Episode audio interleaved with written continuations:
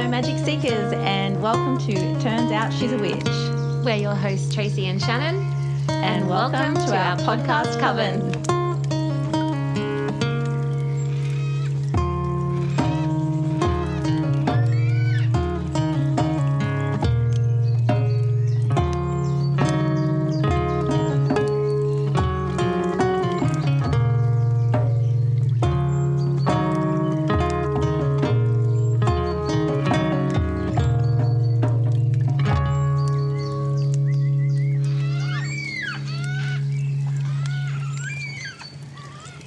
Shannon.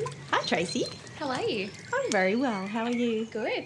Are you excited? I am. This has been a long time coming. It certainly has. We've been talking about this for quite a while, and and if I'd left it up to you, it would never have happened. That is true.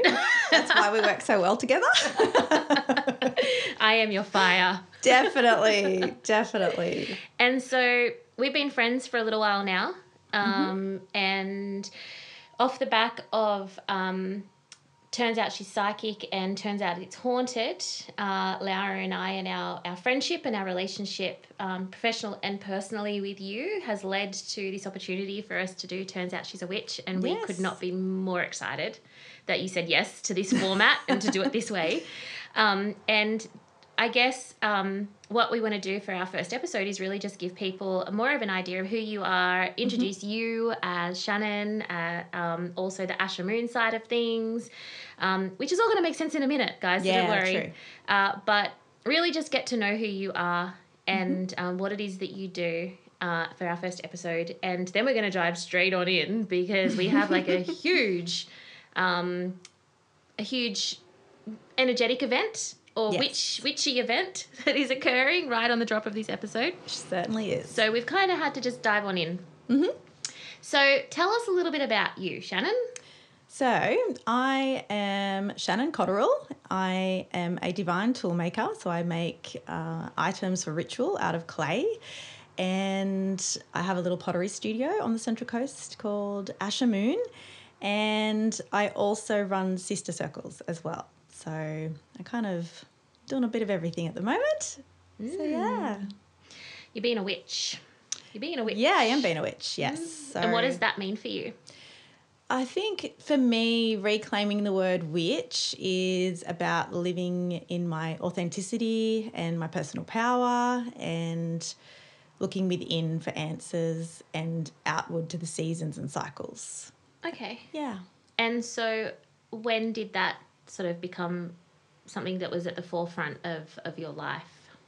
I would say, look, I think I've always had witchy ways about me when I think back even to when I was a kid, and I remember breaking... Weirdo ways or witchy ways? Witchy ways. Depends who you ask. But I even remember, like, I have a distinct memory of being like, I think I was about 8 or 9 and I broke a little mirror. And I remember freaking out because my mum's Scottish, I'm off Scottish, so they're very superstitious about stuff like that. And I instinctively knew I had to bury it. So I remember being this little girl and getting like a handkerchief or whatever and putting all the broken pieces in and burying it in my backyard. Wow. Yeah, and I don't really know why. I so just you weren't did. Just like afraid of getting into trouble, so you buried the evidence? No, it was like this instinctive like... Wow. Yeah, like I put it in the earth and that's it will. Cool. Yeah, and... yeah. So, and then I guess as a teenager, I was always really drawn to everything esoteric and, you know, candles and herbs and all the crystals and all the juicy stuff. But I probably didn't really get into this path until about 6 years ago. So, yeah. And did you kind of just stumble into it, or was it something that one day you just found that... I know for me, with a lot of the things that I do now, it's kind of like it just doesn't go away, and so you, the curiosity is there, and it's like a calling. It's like Elsa from Frozen. It's kind of like I can hear it calling from the distance in the wind. Absolutely. And it's kind of like, I just need to figure out where it's coming from. Did you feel that? Definitely. And I think once you know, you can't not know, can you? Yeah. Once you're awakened to something. So for me, I'd had a big journey like with health and changing career and trying to find my authenticity and my path.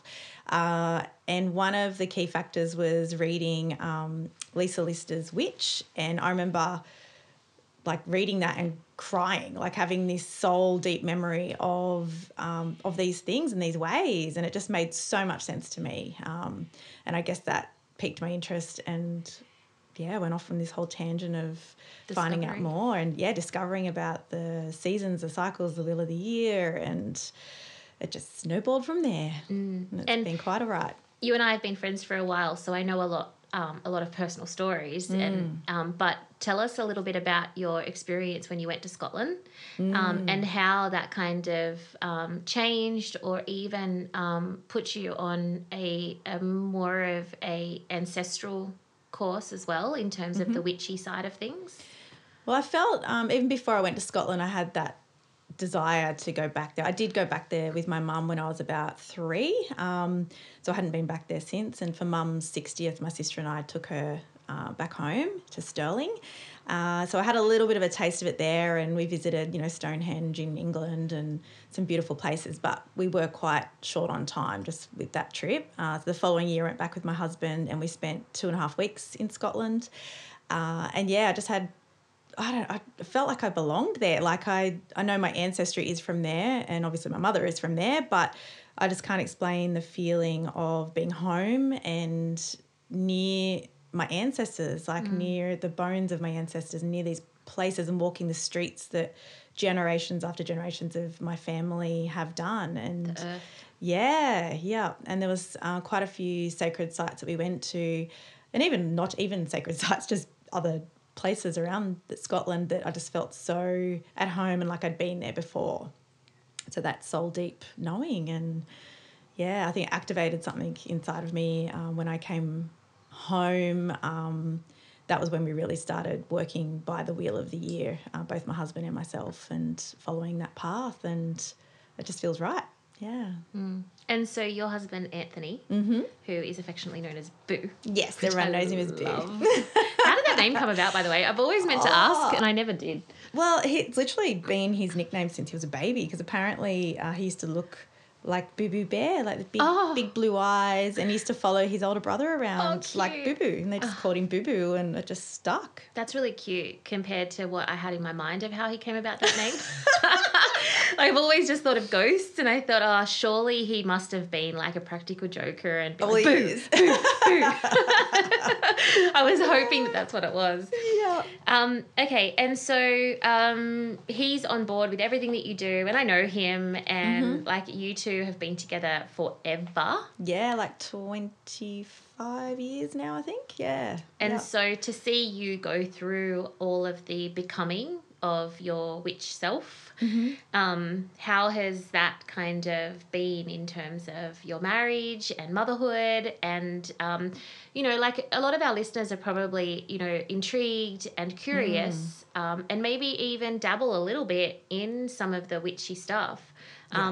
But ultimately it's like, how do I incorporate that into my life fully when I've got a husband or a wife or whatever, and kids, and a life? And I know when I went through coming out of the psychic closet, you know, integrating that into my life, it meant that a lot of people either felt that I was disingenuous before or after. They didn't know which one was the disingenuous one. Also whether or not whether they actually really knew who I was, and was it were they the ones that were oblivious to me? And like just integrating and being able to live fully in that and own it to be who I am was something that happened really quickly when it happened. Yeah. But you know, from an outsider's perspective, I don't know what that looks like when someone's just like, well, it's kind of like a born-again Christian, or someone who has just like had a life-changing event and they're not the same anymore. Very much, yeah. So how did you find that your family, your children, your husband and everyone else kind of has responded or reacted to this merging and this happening and this becoming of Shannon being a witch? Yeah, look, I think with my husband, he's known me since I was 17, so I don't think it was a massive shock for him. Like I've always been into weird. Yeah, I have. Witchy, witchy. I've always had my little rituals, and I've always, you know, used oracle cards and had crystals around and whatnot. And I've yeah, I've always spoken about spirit and about seeing and feeling things. So he knows that about me. And I must say, like, in our younger years, he was super, super skeptical. Like, yeah. And I love him for that because he pushed me to fight for what I believe in. Healthy skepticism. Yeah, exactly. Beautiful. He questions everything, and that's a good thing. But over the years, obviously, being with me, he's experienced things as well that he cannot explain. So it's like, yeah, it's kind of, I think he's completely on board now. He knows that I'm being legit and I'm not making stuff up when things happen. And then, yeah, my kids have always grown up with me doing all the witchy stuff as well. So it's completely normal for them. Yeah, yeah. I guess at the outer world, I did hide it a lot, especially from family.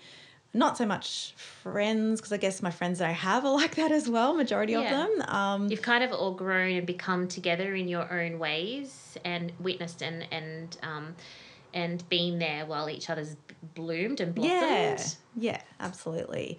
Where, extended family, I remember, like, they're very supportive now, but I think when I first came out and said the W word, the witch word, yeah, and I understand a lot of people have really negative connotations around it, that it's like this, I guess Disney's got a lot to answer to, this person with the broomstick and the flies around cackling and boiling children in a cauldron. And, oh, so we don't do that? No, we don't do that. You've got it wrong. You messed up. So, and it's, I guess a lot of people just don't understand what it is, and that's hence this podcast, trying to demystify. I remember my mum being like, oh, my gosh, like, you know, your grandmother would turn in a grave if she knew you called yourself a witch. And I was like, yes, but it's different. Like, it's not what you're thinking. So I guess I've had to educate them on what it is too. And well, as you know, my mum came to Circle recently. She's been to a few circles and things, so she's definitely opening her heart and her mind to it all too, even though she was brought up strict Catholic. So, yeah. Mm. Cool. And so when it comes to living your life as a witch, there is this governing, if you will, kind of not force but cycle, or this governing centeredness that lets everything run the way that it needs to run. Yes. And that's called the Wheel of the Year. Yep. So let's talk a little bit about that. What is it? Where did it come from? Yep. So the Wheel of the Year traditionally has Celtic roots.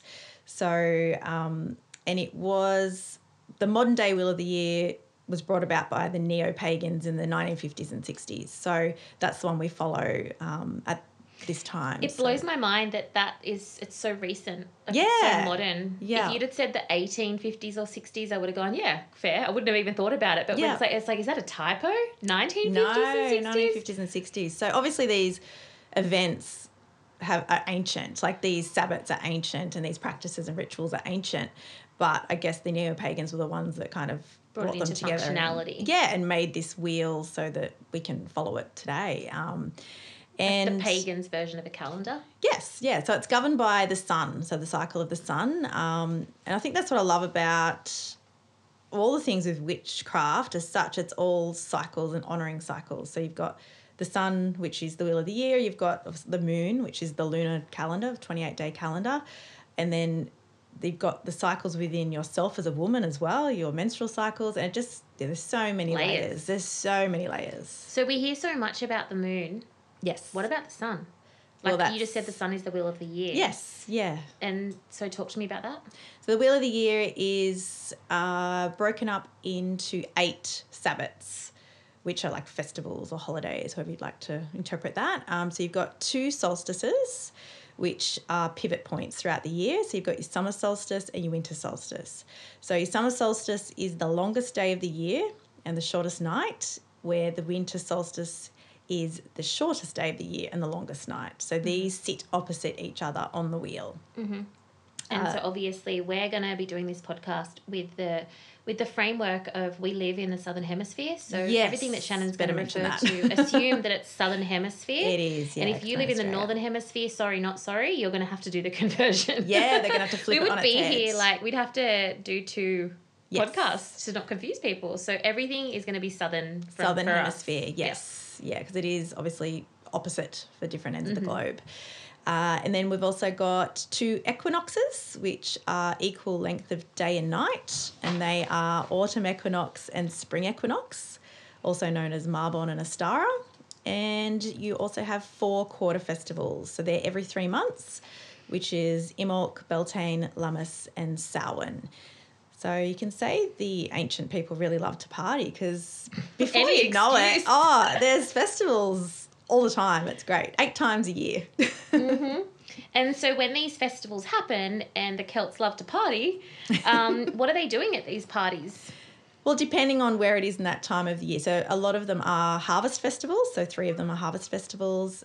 You're also honouring the dead as well, honouring your ancestors, honouring the sun, honouring the light, honouring the darkness, and everything in between, basically. So you're honouring the cycle of the season that you're in. And then as a witch, it's not only just an external for Mother Nature to honour that cycle, but you're honouring your cycles, your personal internal cycles as well? Yes, very much so, because usually what's happening on the outside is happening within you as well. So... you know, winter, for instance, is a time of going within and dormancy, hibernation. You know, outside, I guess, things are quieter. The leaves have fallen off the trees. The plants are kind of dormant. If you live in the northern hemisphere and you have snow, things literally die off. You can't see any life as such. So it's quite a harsh time of year, but it's a time where you want to be home and around the fire and... yeah, and gathering your strength. Yeah, you're in the womb. Yeah, you are. Preparing for rebirth in spring. Very much so. And it's honouring that. And I think that was a big turning point for me. What made me follow this path is previous to that I'd suffered really bad anxiety. I also suffered from depression. And I think that was really due to burnout and thinking that I had to be on all the time. Can't sustain it. Yeah, you can't. You can't. We're humans. And to think... you know, there's times of rest before times of growth, and same when you've grown something, when you've had something come to fruition, then it's time to slow down and rest again because you can't keep that pace. Flowers don't bloom all year round, and trees don't fruit all year round. Yes, yeah. I like to think of it as an event. It's kind of you plan the event, and you then set up the event, you perform the event, you pack down the event, and then you rest after the event. There's a process, and so there's the beginning, the ending, the middle, and then there's phases in between that need to be honoured in terms of preparing for the shine, preparing for the show, and then coming down afterwards and just saying, yeah, no, it's time, lights out. Absolutely, yeah.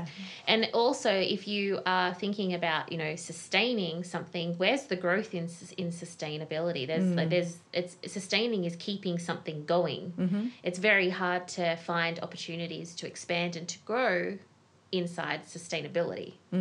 So the Wheel of the Year for me, which I don't identify as a witch, but a lot of the things that being a witch is, I do, except I don't call myself a witch. But one of them is loosely the Wheel of the Year, but more so day, night. It's all about light and dark for me, and energy in the yin and the yang of things, and where there is light, there is dark, and honouring both and keeping it in balance. So winter for me is, even though it's hibernation, I reckon, I don't know whether, and you might be able to answer this, but I know that I live in the southern hemisphere, of course, but for me, I always have felt that winter for me, I always feel like I am on fire in winter. Like I am so heart ablazing, soul ablazing, spirit alight, let me serve. And I haven't been able to get that to go into the summer. It stays in winter, and in summer I am the winter. In summer I want to hide, I want to hibernate, I want to stay away. I don't want to be out. I want to avoid it. I take all my time off in summer, so I'll take like a full 8 weeks off over summer so that I can hibernate. I can't get them to switch. But my autumn and my spring are doing what they're supposed to do. I think. Maybe you are more synced to the northern hemisphere. Yeah, and I hear that from a lot of people. I had a Wheel of the Year workshop not long ago, and there was a beautiful Scottish woman there, and she was saying she's really struggling here in Australia to do things by our timeline of the Wheel of the Year, that she feels more, she feels more in alignment with the Northern Hemisphere. And I was like, well, do that. If that's what suits you, do that. And I know quite a few Australian witches that do that. Really? Yeah, for that reason. Okay, cool. Now I feel good about it. Well, look, there's no hard and fast rules. I think it's taking these teachings and making it work for you in your life and your own cycle. I think that's the big kicker is... That's what it does. It makes you look at yourself and what works for you and how you cycle. Well, and in saying that, because, when it comes down to the moon cycles, if we get off the Wheel of the Year and we go into the lunar phase, for a very long time, I would menstruate on a full moon for a really long time, and it was always the same. And now it's new moon. Yeah. And so there is that time where I guess over as the earth moves around the sun and everything's doing what it's doing, there's got to be some kind of catch up of time where it needs to have an overlap and almost like a realignment. Yeah. And I think that because when I was younger, up until about 8 years ago, I didn't do the winter-summer thing. Mm-hmm. I was summer on fire, winter hibernate like everybody else. But now I'm the opposite. It's very obvious to me that I'm the opposite. But I'm wondering whether it's just a cycle that I'm going through, and eventually I'll go back to the summer and the winter. Yeah, quite possibly. Don't know. Yeah. Maybe I'm a equator. Maybe. I'm an equatorian. I'm an equatorial witch. Is that a thing? We're going to add that to the list. Done. Okay, so rituals. Yes. Partying. The Celts partying. The Celts loved a good party. So what did they do? So fire festivals. So a lot of the rituals involve a fire and putting things on the fire, which is always very fun. And even when you go down, like I've got a list of things for each festival, like elements, colours, crystals, food. The food always usually incorporates wine or ale. Celts like to party. They do. Have fires and drink. Okay, and so we've got Yule, which is the winter solstice which is the 20th and the 23rd, depending on the sun. So this year it falls on Monday the 21st for us here in the Southern Hemisphere. And, we'll be holding our own ritual at home on the 21st, and then I am doing a community one at the landing space on the Friday night, which coincides with the full moon, because I figured Friday night was a better night to party and hold ritual. And why not have two nights? And why not? Yeah. Okay, and so in terms of Yule, what kind of elements, if you wish, but not using the word elements because I don't know another word. What parts are there that are involved in Yule in terms of? Do you want me to break it down? Yes, please. I'll break it down. So at Yule, it is the longest night of the year.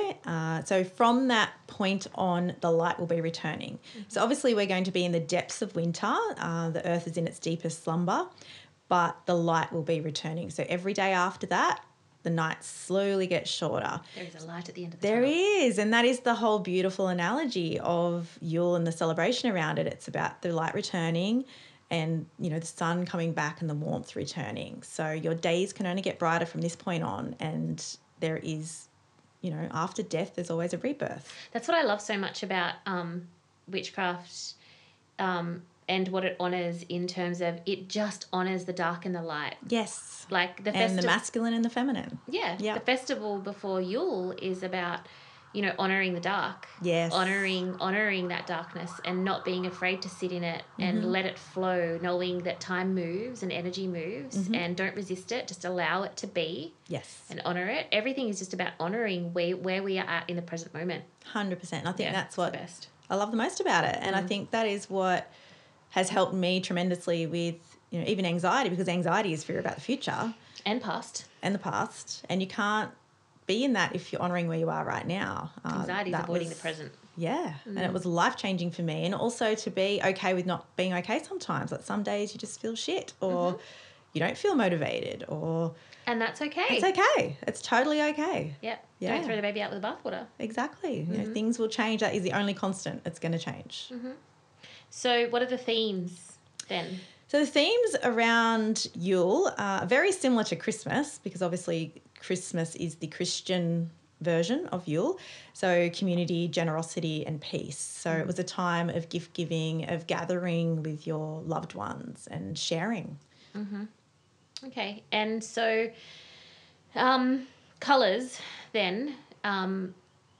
Yeah, you've got your Chrissy colours. Christmas colours. Yeah, your red, your green, your white, your silver, gold. So which came first, Christianity and Christmas or witchcraft and Celts? Oh, look, it's a pagan tradition. It is. Did the Christians steal it? They did. They did. Sorry, my Christian friends, I love you, but they did steal it. It's a fact. You stole it. They did steal it. They did steal it and converted it. Yeah. Oh, yeah. And then, so what about food? So food, you've got your fruitcake, ale, mulled wine, your eggnog, your pork, roast root vegetables. So all those beautiful, like, hearty, warming foods of the season. Mm-hmm. And then you've got symbols as well. So themes is one thing in terms of what's the general intention behind it, and then symbols is kind of things that represent those themes. Yes, so these are things that you could incorporate into an altar at home. So for anyone that doesn't know what an altar is, it's just a little space in your home where you'd set up sacred objects to honour the season. So it can be as small as a little side table, or it can be a whole entire room if you please.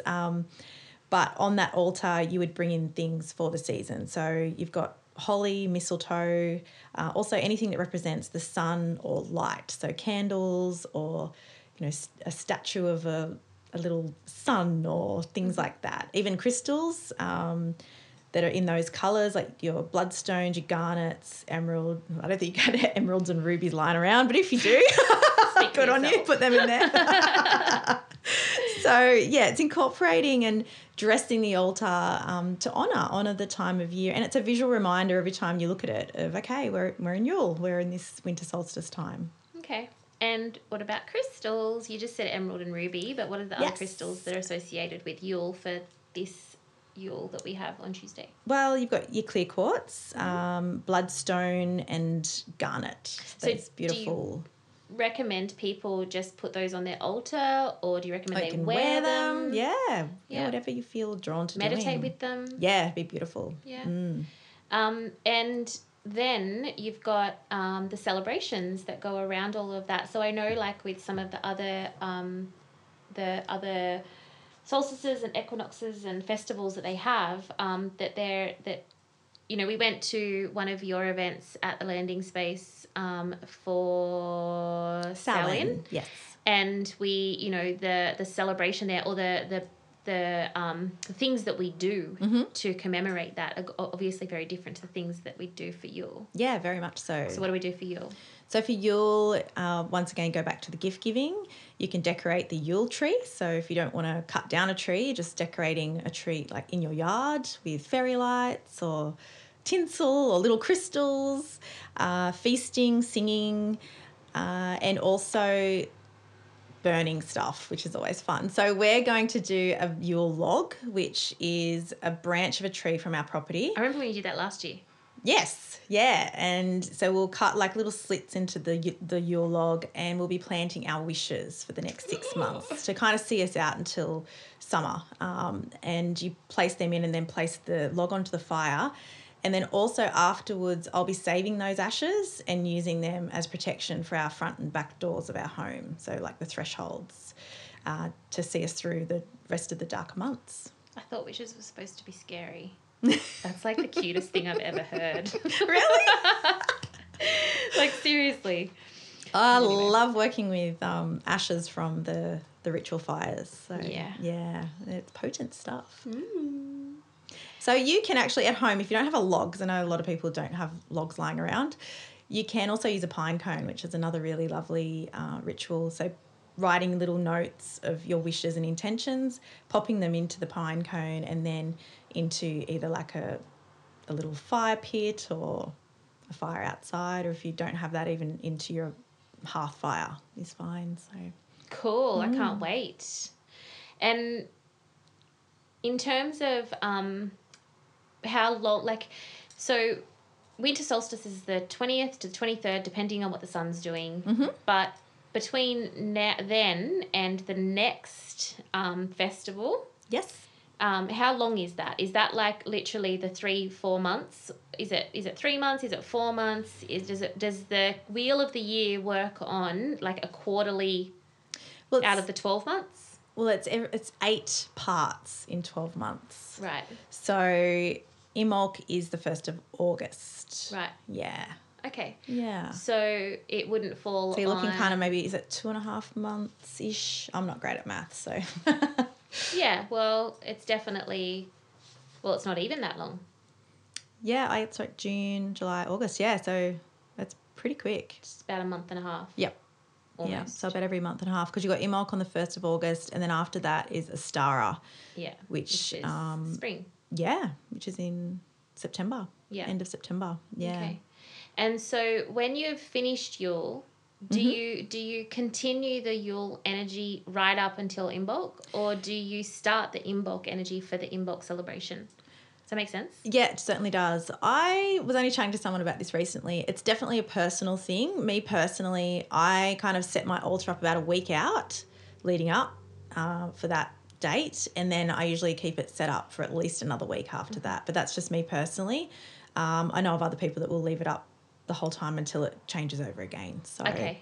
Yeah. Because, like, I always think about with Samhain and with Halloween and the autumn harvest in the Northern Hemisphere, that they're harvesting, they're growing their pumpkins, they're creating all this stuff. They do a whole lot of preparation before it. Yeah. So I've always wondered whether or not once Yule is finished, Yule's over and we move on to prep for Imbolc, or whether Yule begins on Yule and we celebrate Yule like Christmas, Christmas Day. The 12 days of Christmas and all the days all before up to Christmas is what we celebrate. As soon as Christmas is done, my mum used to have the Christmas tree down and packed down by Boxing Day. It was like, no, Christmas is over. See ya. Oh my god. We are done. It's like done. Well, so we used to leave our tree up until New Year's Eve, like we'd pack it down on New Year's Eve. Yeah. I do anything to avoid packing down my tree. Oh. I'd leave it up all year. And during COVID last year, my daughter, Alaska, she wanted to bring some happiness. So she wanted to do Christmas in like May. Yeah. Not Christmas in July. It was Christmas in May. And so people were coming over and we had a Christmas tree and all decorations set up in the house, and it was like May. And we're just like, why not? Like, why not? I'm not going to break the girl's heart. Well, maybe for Yule. Yule. Alaska can like knock herself out, setting everything up. Yeah. In our fire pit area. For absolutely. Sure. Beautiful. Okay, so it's sort of an each to their own situation in terms of... Yeah, I think so. Like, feel into it, of that energy and the build-up of it, and when you feel drawn to setting up your altar and getting prepared. Because I kind of feel like, to me, winter solstice and summer solstice is like a very short period of time. Like, it's for me, it's like 2 or 3 days I feel it, but then after that, I don't feel it leading up to it, I don't feel it coming out of it. It's just in that, it's like quite concentrated and intense. Yeah. Whereas the other festivals, I feel them.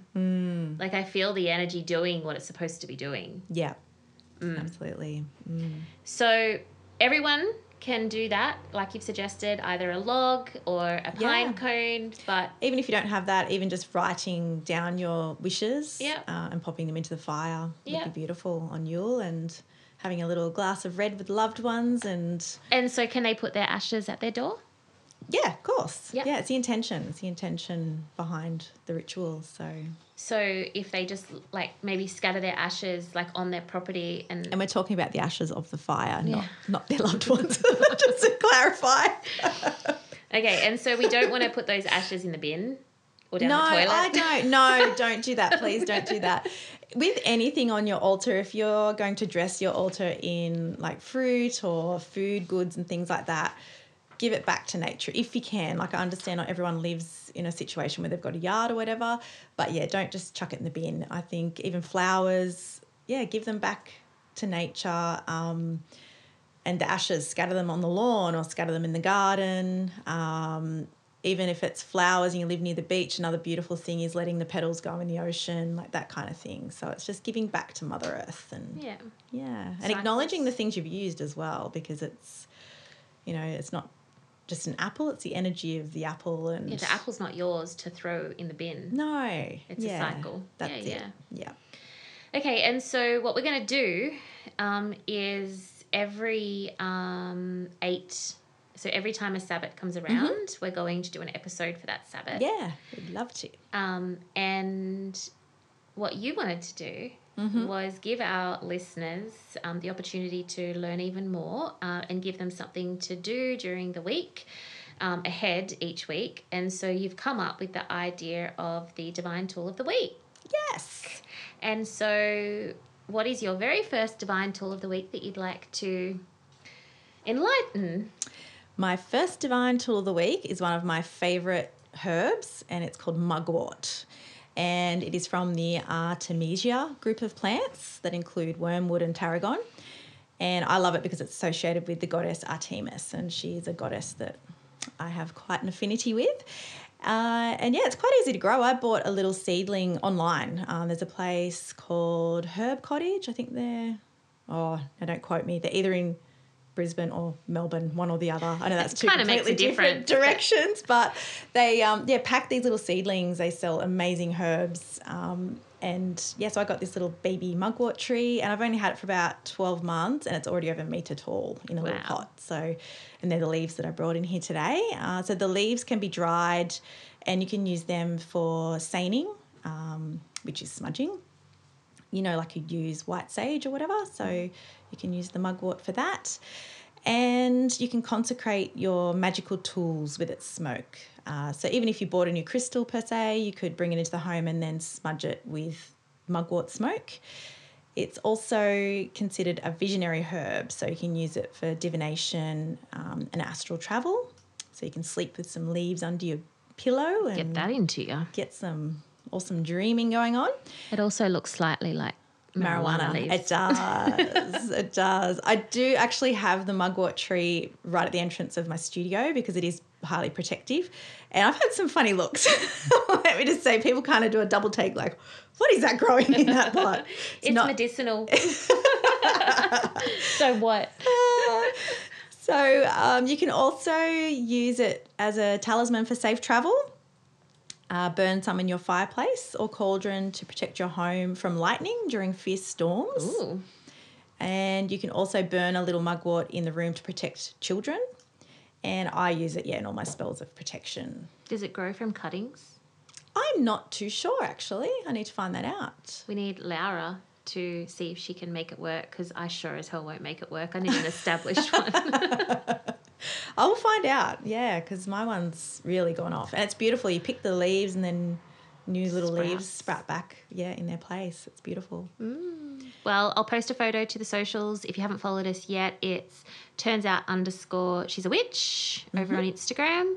Have a look there because I'll put all the photos, lots of fun stuff on there. And until next week, enjoy Yule.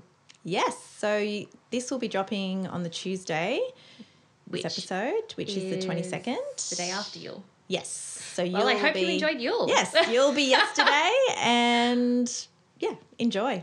Yeah, but people can still do what we suggested. Absolutely. Yeah, I'd highly recommend it. Yay. Do it that week. As I said, we're doing the group Yule / full moon ritual on the Friday night. So. Just an excuse to drink mulled wine. Oh, it is. And to burn stuff on a fire. It's always fun. It's our favourite thing to do. Drink and burn, drink and burn. Love it. All right, we're out. Thank you.